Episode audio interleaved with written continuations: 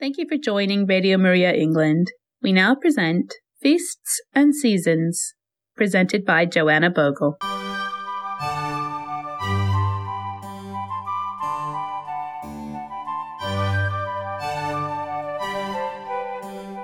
Hello, it's Auntie Joanna, Joanna Bogle, talking about feasts and seasons. June, the month of midsummer, the month when we have the longest day and the month of the Sacred Heart. Also, it's the month when many, many children, by long tradition, make their first Holy Communion. There's a lot happening in the month of June.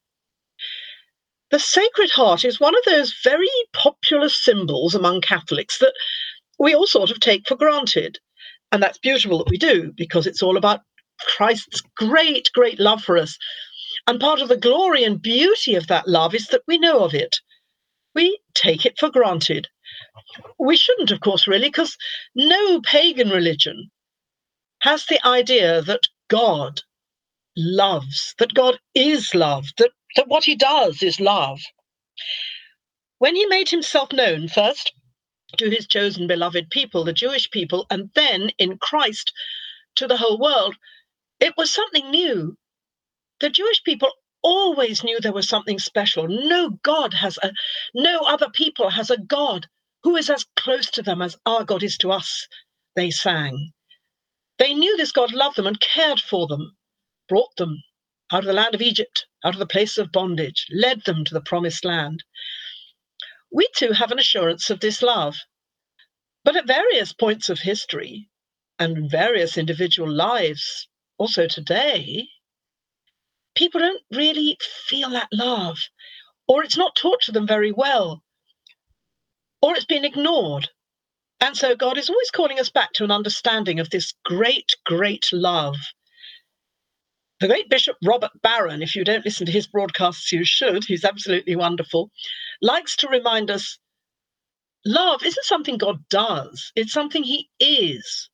God's love for us is so huge. We read about it in the book of Genesis when he looked on what he had made and found it very good. And of course, we know it. We know it. Oh, we know it above all that Christ died for us on the cross. This devotion to the sacred heart of Jesus really begins there on the cross. When they opened up his side with a spear, and out came blood and water. This is very Eucharistic. And it is also physically what happens when you pierce a human heart. A fluid, the blood, the watery fluid pour out. This is all very deep theologically. And we remember that Christ was human, he was a human being. He walked this earth, he worked as a carpenter, he ate and drank, he felt thirst. He was a human being like us in every way except sin. So his heart beats with love for us. And the way he shows this is literally with his heart. Down the centuries, that idea of his heart loving and beating for us has been important in the life of the church. The time that we mostly know about now in this 21st century, with those images of the Sacred Heart that are familiar to so many Catholics worldwide, is mostly due to a problem of the 17th century. You may have heard about it all. St. Margaret Marie Alacoque, yes, her name indicates, a French woman, in 1675 had a vision of Christ revealing to her his sacred heart. The important thing is the background. This was a time when, because of the events of the Reformation, post Reformation, and so on, Christ's deep, deep love was rather sidelined in favor of rather rigid rules and strictures, what became known as Jansenism, a rather cold, strict way of observing the faith. You still get remnants of Jansenism today. It rears its head quite often from time to time.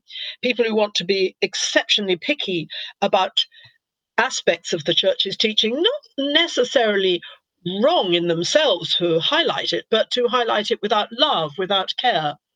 So, for example, a very Jansenistic reading of sexual morality will make an enormous fuss about modesty of clothing, which doesn't mean that we shouldn't dress modestly. And in fact, that's a big problem today that people don't fully respect the beauty of their bodies, and you get ghastly, zany, and often horrid um, fashions that are very, very sexually explicit, and everyone feels uncomfortable about, but they don't want to sound Jansenistic.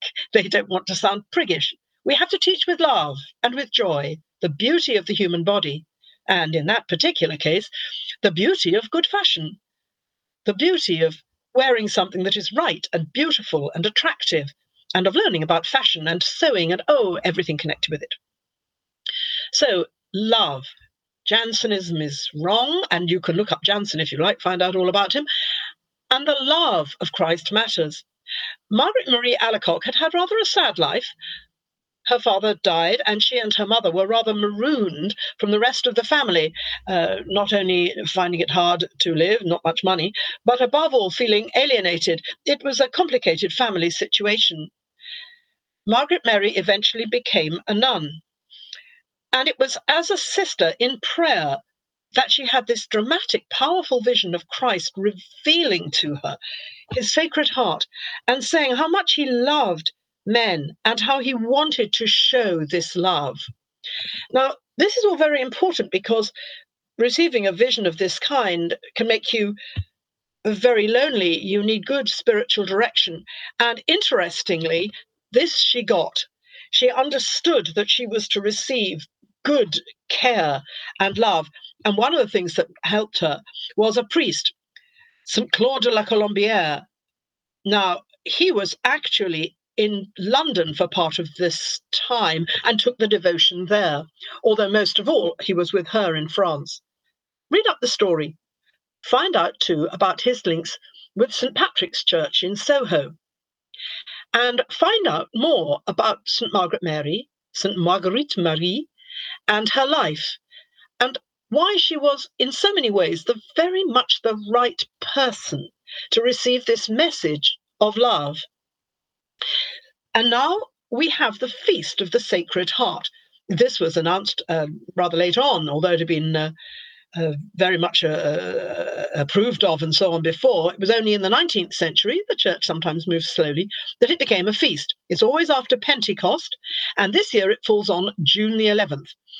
And we have Pope Pius IX to thank for that. He formally made it a feast in the 19th century. The Solemnity of the Sacred Heart of Jesus. And it's a feast of the Universal Church, but it has for obvious reasons, special resonance in France, where you heard about Margaret Marie Alacoque, and also in England.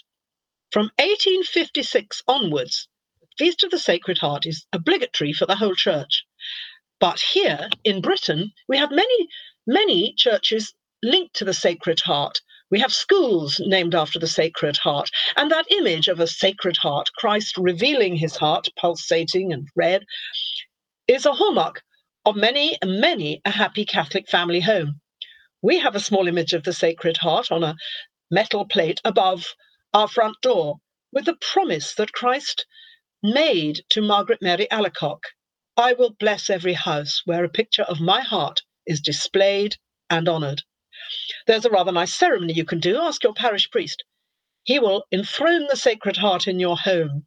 Sometimes parishes have a sort of campaign of doing this around the parish, and, and a priest will visit from house to house. A good opportunity for missionary work. Perhaps something to think about in the next months as the coronavirus restrictions are lifted. Perhaps an idea for a parish mission. Certainly, there is something pleasant about having a small, it doesn't have to be a great big picture, a small, perhaps rather beautiful, Sacred Heart image above your front door or wherever. It means a lot to us. And because it's embedded in a, in a cross on a, on a metal plate, somehow the feeling that our house is blessed with the sign of the cross and with the Sacred Heart, it gives us a feeling of, well, spiritual protection. So, this is a very important devotion. We enthrone the Sacred Heart we pray, we entrust our lives and our hearts to Christ's heart. At one time, it became an almost tribal symbol.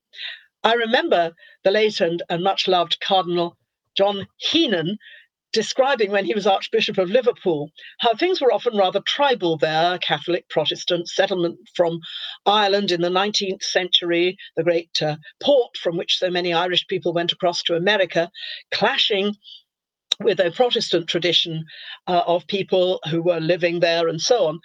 And uh, sometimes on Catholic processions, they would have rather strange banners, one of which was, he thought very funny, God bless the Sacred Heart. Uh, which, if you think about it, doesn't make an awful lot of sense, but it was a tribal statement. We are Catholics. We love the Sacred Heart. Perhaps it was a reference to Sacred Heart Primary School or Sacred Heart Parish. Don't know. Anyway, the Sacred Heart has given many Catholics an understanding of yes, I belong, but we shouldn't think of it as something tribal.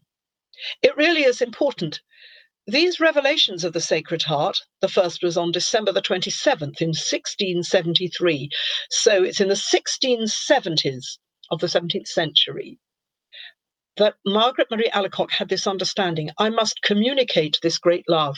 Now, the people who took it up were the Jesuits. And it was a way of communicating God's love as opposed to strict rules. In fact, there were some controversies over the next years with people thinking that Jesuits were a bit slack. This idea that uh, when you went to confession to a Jesuit, he wouldn't uh, reprimand you as much as, oh, I don't know, a Dominican or a Franciscan might. And there were sort of jokes about the different ways that priests would hear uh, confession uh, how you phrased your sins and so on. All rather silly and perhaps not in good taste, but there was this idea, actually rather important, that the Jesuits taught the love of Christ, and they also, not coincidentally, emphasized beauty. A Jesuit church was always, is always, full of things to see, lots of light and color, statues, images, mosaics, stained glass, candles to light, a prie-dieu, places to pray. So, this idea of a beautiful church with lots to interest people, including children, what's that? Can I look over there, mummy? May I light a candle? Is also very attractive. Once again, God is love. He wants us to enjoy prayer, to enjoy going to church. That doesn't mean it'll always be fun. It's silly to think of it as entertainment. But we should understand that there should be something physically attractive warm, beautiful, welcoming about a church, and something that, at least initially, helps us to pray. We all know that great saints struggle. Margaret Marie Alacoque did. She didn't find it easy to pray, and she wasn't always listened to sympathetically. We can often expect that people who are the recipients of great visions and great graces may experience sorrow and struggle in their spiritual lives. So there is a sense in which the saint who receives the vision doesn't really get as much of the relaxed joy from it as perhaps we who follow. The great gift of a vision doesn't necessarily bring you health and prosperity in this life.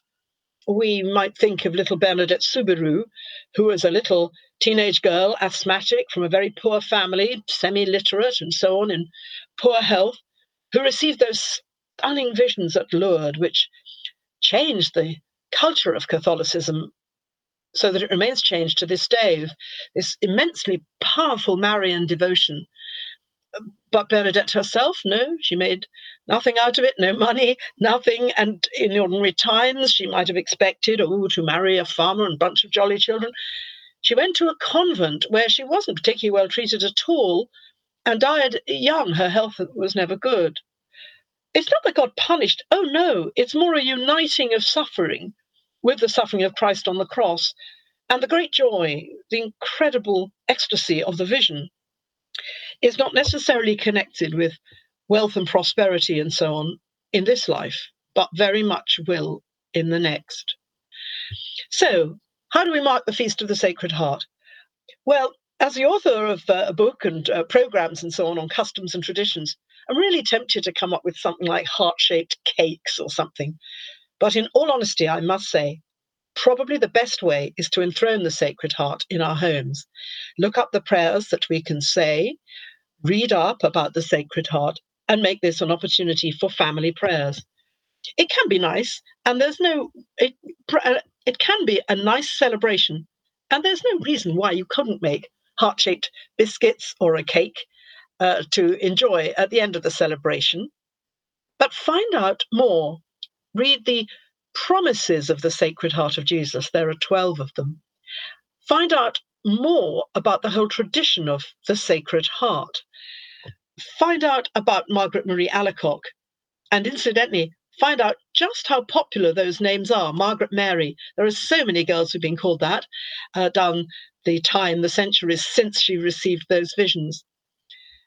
Understand the significance of all of this in the life of the church, and while nibbling on heart shaped biscuits, think about promising always to teach the faith in a way that is large, loving, generous, beautiful, so that it's never seen as a set of rules, but as a love so great that we want to share it. Today, everybody understands that the Catholic Church speaks about things, about our bodies, about our relationship with God, about one another, in ways that are in in ways that are so different from the ways of the world. But people misunderstand. They think it's because, oh, Catholics are very strict. A young woman said to me the other day that somebody said, Oh, are you Catholics allowed to wear nice clothes?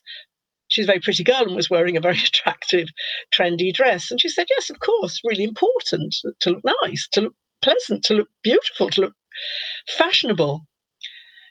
We've got to counter the popular idea of the church as strict rules with the church of love. And yes, because of that, because of that, the church is clear, clear on doctrine, clear on the importance of who we are in the eyes of God, clear on love of neighbor. Yes, Yes, sexual communion belongs only in marriage between a man and a woman. Yes, marriage is lifelong, faithful. Yes, Sunday Mass must be at the core of our lives. Yes, we must for- forgive each other. Yes, we must for- yes, we must confess sin and receive absolution. And why? Because God loves us and we return that love. And he looks on what he's made. He delights in us. He is love. And that beating heart beats for you and for me. Enjoy the Feast of the Sacred Heart. Enjoy the month of the Sacred Heart. You're listening to Auntie Joanna, Joanna Bogle on Feasts and Seasons. Tune in to Auntie Joanna on Feasts and Seasons on Sunday 6:30 p.m., Tuesday 4:30 p.m., Saturday 2:30 a.m., Saturday 8:30 p.m. And send us any of your stories. Tell us how you celebrate the feasts and seasons of the church's year. Any family traditions? What do you do, make, eat, and sing for the different feasts of the year? What will you be doing for the feasts that are coming up? Send us your stories at info at radiomariaengland.uk.